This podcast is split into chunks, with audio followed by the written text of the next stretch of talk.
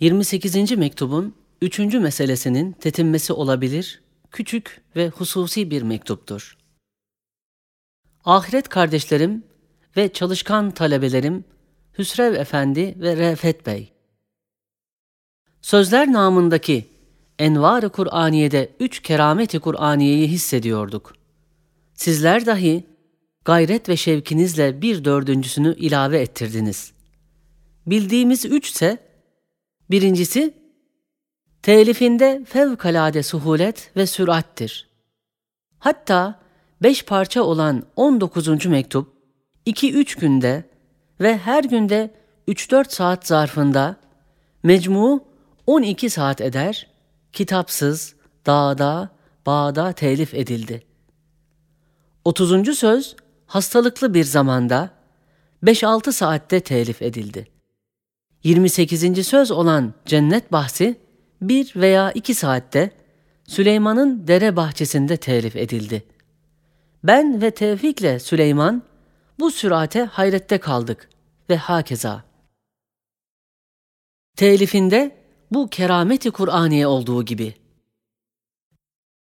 İkincisi, yazmasında dahi fevkalade bir suhulet, bir iştiyak ve usanmamak var. Şu zamanda ruhlara, akıllara usanç veren çok esbab içinde, bu sözlerden biri çıkar, birden çok yerlerde kemali iştiyakla yazılmaya başlanıyor. Mühim meşgaleler içinde onlar her şeye tercih ediliyor ve hakeza. Üçüncü kerameti Kur'aniye, bunların okunması dahi usanç vermiyor. Hususan ihtiyaç hissedilse, okundukça zevk alınıyor, usanılmıyor.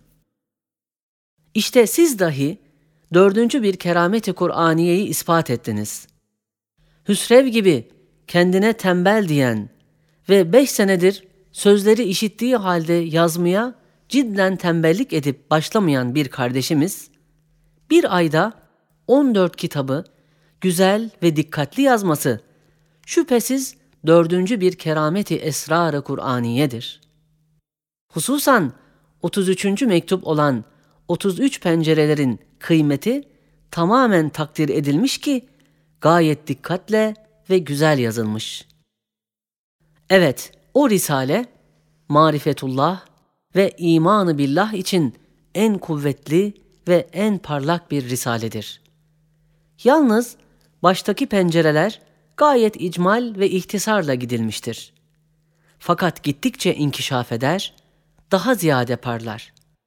Zaten sair telifata muhalif olarak ekser sözlerin başları mücmel başlar, gittikçe genişlenir, tenevvür eder. Dördüncü risale olan dördüncü mesele. Bismihi ve in min şeyin illa yusebbihu bihamdihi. İhvanlarıma medarı intibah bir hadise-i cüz'iyeye dair bir suale cevaptır. Aziz kardeşlerim, sual ediyorsunuz ki, cami-i şerifinize cuma gecesinde sebepsiz olarak mübarek bir misafirin gelmesiyle tecavüz edilmiş. Bu hadisenin mahiyeti nedir? Neden sana ilişiyorlar? El cevap, dört noktayı bil mecburiye eski Said lisanıyla beyan edeceğim. Belki ihvanlarıma medarı intibah olur, siz de cevabınızı alırsınız. Birinci nokta. O hadisenin mahiyeti, hilaf-ı kanun ve sırf keyfi ve zındıka hesabına cuma gecesinde kalbimize telaş vermek ve cemaate fütur getirmek ve beni misafirlerle görüştürmemek için bir desise-i şeytaniye ve münafıkane bir taarruzdur. Garayiptendir ki o geceden evvel olan perşembe günü tenezzüh için bir tarafa gitmiştim. Avdetimde güya iki yılan birbirine eklenmiş gibi uzunca siyah bir yılan sol tarafımdan geldi. Benimle arkadaşımın ortasından geçti. Arkadaşıma o yılandan dehşet alıp korktun mu diye sordum. Gördün mü? O dedi neyi? Dedim bu dehşetli yılanı. Dedi yok görmedim ve göremiyorum. Fesubhanallah dedim. Bu kadar büyük bir yılan ikimizin ortasından geçtiği halde nasıl görmedin? O vakit hatırıma bir şey gelmedi. Fakat sonra kalbime geldi ki bu sana işarettir. Dikkat et. Düşündüm ki gecelerde gördüğüm yılanlar nevindendir.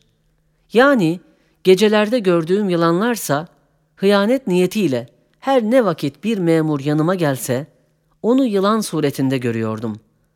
Hatta bir defa müdüre söylemiştim. Fena niyetle geldiğin vakit seni yılan suretinde görüyorum. Dikkat et demiştim. Zaten selefini çok vakit öyle görüyordum. Demek şu zahiren gördüğüm yılansa işarettir ki hıyanetleri bu defa yalnız niyette kalmayacak. Belki bil fiil bir tecavüz suretini alacak. Bu defaki tecavüz çendan zahiren küçükmüş ve küçültülmek isteniliyor. Fakat vicdansız bir muallimin teşvikiyle ve iştirakiyle o memurun verdiği emir cami içinde namazın tesbihatındayken o misafirleri getiriniz diye jandarmalara emretmiş. Maksat da beni kızdırmak. Eski Said damarıyla bu fevkal kanun sırf keyfi muameleye karşı kovmakla mukabele etmekti. Halbuki o bedbaht bilmedi ki Said'in lisanında Kur'an'ın tezgahından gelen bir elmas kılınç varken elindeki kırık odun parçasıyla müdafaa etmez. Belki o kılıncı böyle istimal edecektir. Fakat jandarmaların akılları başlarında olduğu için hiçbir devlet, hiçbir hükümet namazda, camide, vazife-i diniye bitmeden ilişmediği için namaz ve tesbihatın hitamına kadar beklediler. Memur bundan kızmış. Jandarmalar beni dinlemiyorlar diye kır bekçisini arkasından göndermiş. Fakat Cenab-ı Hak beni böyle yılanlarla uğraşmaya mecbur etmiyor. İhvanlarıma da tavsiyem budur ki, zarureti kat'iye olmadan bunlarla uğraşmayınız. Cevabül ahmakis sükut nevinden tenezzül edip onlarla konuşmayınız. Fakat buna dikkat ediniz ki canavar bir hayvana karşı kendini zayıf göstermek onu hücuma teşcih ettiği gibi canavar vicdanı taşıyanlara karşı dahi dal kavukluk etmekle zaaf göstermek onları tecavüze sevk eder. Öyleyse dostlar müteyakkız davranmalı. Ta dostların lakaytlıklarından ve gafletlerinden zındıka taraftarları istifade etmesinler. İkinci nokta. وَلَا تَرْكَنُوا اِلَى الَّذ۪ينَ ظَلَمُوا فَتَمَسَّكُمُ النَّارِ Ayet-i kerimesi fermanıyla zulme değil yalnız alet olanı ve taraftar olanı, belki edna bir meyledenleri dahi dehşetle ve şiddetle tehdit ediyor. Çünkü rızayı küfür, küfür olduğu gibi zulme rıza da zulümdür. İşte bir ehli kemal, kamilane şu ayetin çok cevahirinden bir cevherini şöyle tabir etmiştir. Mu'ini zalimin, dünyada erbabı denaettir. Köpektir zevk alan, sayyadı bir insafa hizmetten. Evet, bazıları yılanlık ediyor, bazıları köpeklik ediyor. Böyle mübarek bir gecede, mübarek bir misafirin, mübarek bir duadayken, hafiyelik edip, güya cinayet yapıyormuşuz gibi ihbar eden ve taarruz eden, elbette bu şiirin mealindeki tokada müstahaktır. Üçüncü nokta, sual. Madem Kur'an-ı Hakîm'in feyziyle ve nuruyla en mütemerrit ve müteannit dinsizleri ıslah ve irşad etmeye Kur'an'ın himmetine güveniyorsun, hem bil fiil de yapıyorsun, neden senin yakınında bulunan bu mütecavizleri çağırıp irşad etmiyorsun? El cevap Usulü şeriatın kaide-i mühimmesindendir. Er-râdi bid-darari la yunzaru leh. Yani bilerek zarara razı olana şefkat edip lehinde bakılmaz. İşte ben çendan Kur'an-ı Hakîm'in kuvvetine istinaden dava ediyorum ki çok alçak olmamak ve yılan gibi dalalet zehrini serpmekle telezzüz etmemek şartıyla en mütemerrit bir dinsizi birkaç saat zarfında ikna etmezsem de ilzam etmeye hazırım. Fakat nihayet derecede alçaklığa düşmüş bir vicdan ki bilerek dinini dünyaya satar ve bilerek hakikat elmaslarını pis, muzır şişe parçalarına mübadele eder derecede münafıklığa girmiş insan suretindeki yılanlara hakaiki söylemek, hakaike karşı bir hürmetsizliktir. Keta'liqid durari fi i'naqil bakar. Darbu mesele gibi oluyor. Çünkü bu işleri yapanlar kaç defa hakikati Risale-i Nur'dan işittiler ve bilerek hakikatleri zındıka dalaletlerine karşı çürütmek istiyorlar. Böyleler yılan gibi zehirden lezzet alıyorlar. Dördüncü nokta.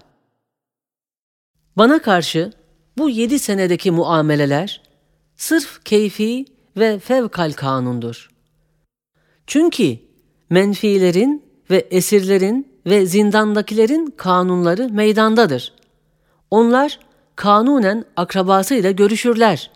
İhtilattan men olunmazlar. Her millet ve devlette ibadet ve taat tecavüzden masundur. Benim emsallerim şehirlerde akrabalarıyla ve ahbaplarıyla beraber kaldılar. Ne ihtilattan, ne muhabereden ve ne de gezmekten men olunmadılar. Ben men olundum. Ve hatta camiime ve ibadetime tecavüz edildi. Şafiilerce tesbihat içinde kelime-i tevhidin tekrarı sünnetken bana terk ettirilmeye çalışıldı. Hatta Burdur'da eski muhacirlerden Şebab isminde ümmi bir zat, kayınvalidesiyle beraber tebdili hava için buraya gelmiş. Hemşehrilik itibarıyla benim yanıma geldi. Üç müsellah jandarmayla camiden istenildi. O memur, hilaf-ı kanun yaptığı hatayı setretmeye çalışıp, affedersiniz, gücenmeyiniz, vazifedir demiş. Sonra, haydi git diyerek ruhsat vermiş.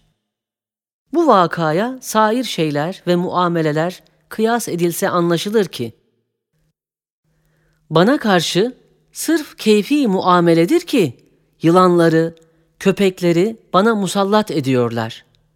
Ben de tenezzül etmiyorum ki onlarla uğraşayım.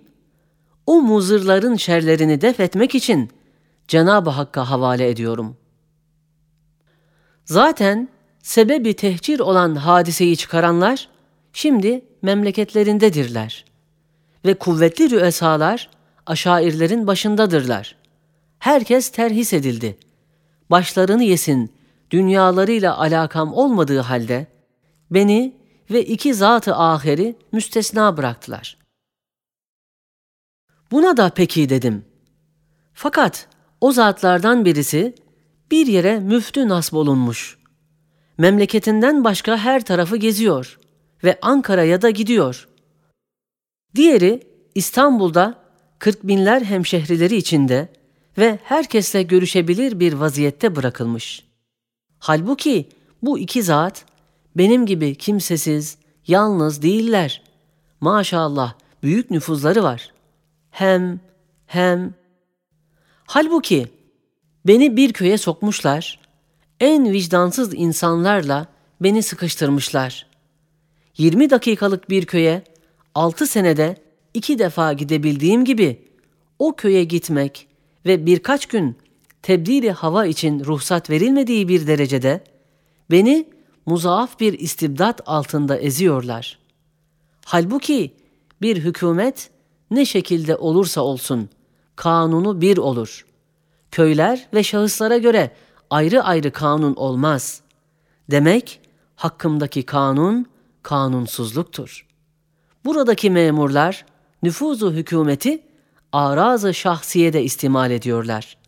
Fakat Cenab-ı Erhamür Rahimine yüz binler şükür ediyorum ve tahdis-i nimet suretinde derim ki, bütün onların bu tazikat ve istibdatları, envar-ı Kur'aniyeyi ışıklandıran gayret ve himmet ateşine odun parçaları hükmüne geçiyor, işal ediyor, parlatıyor.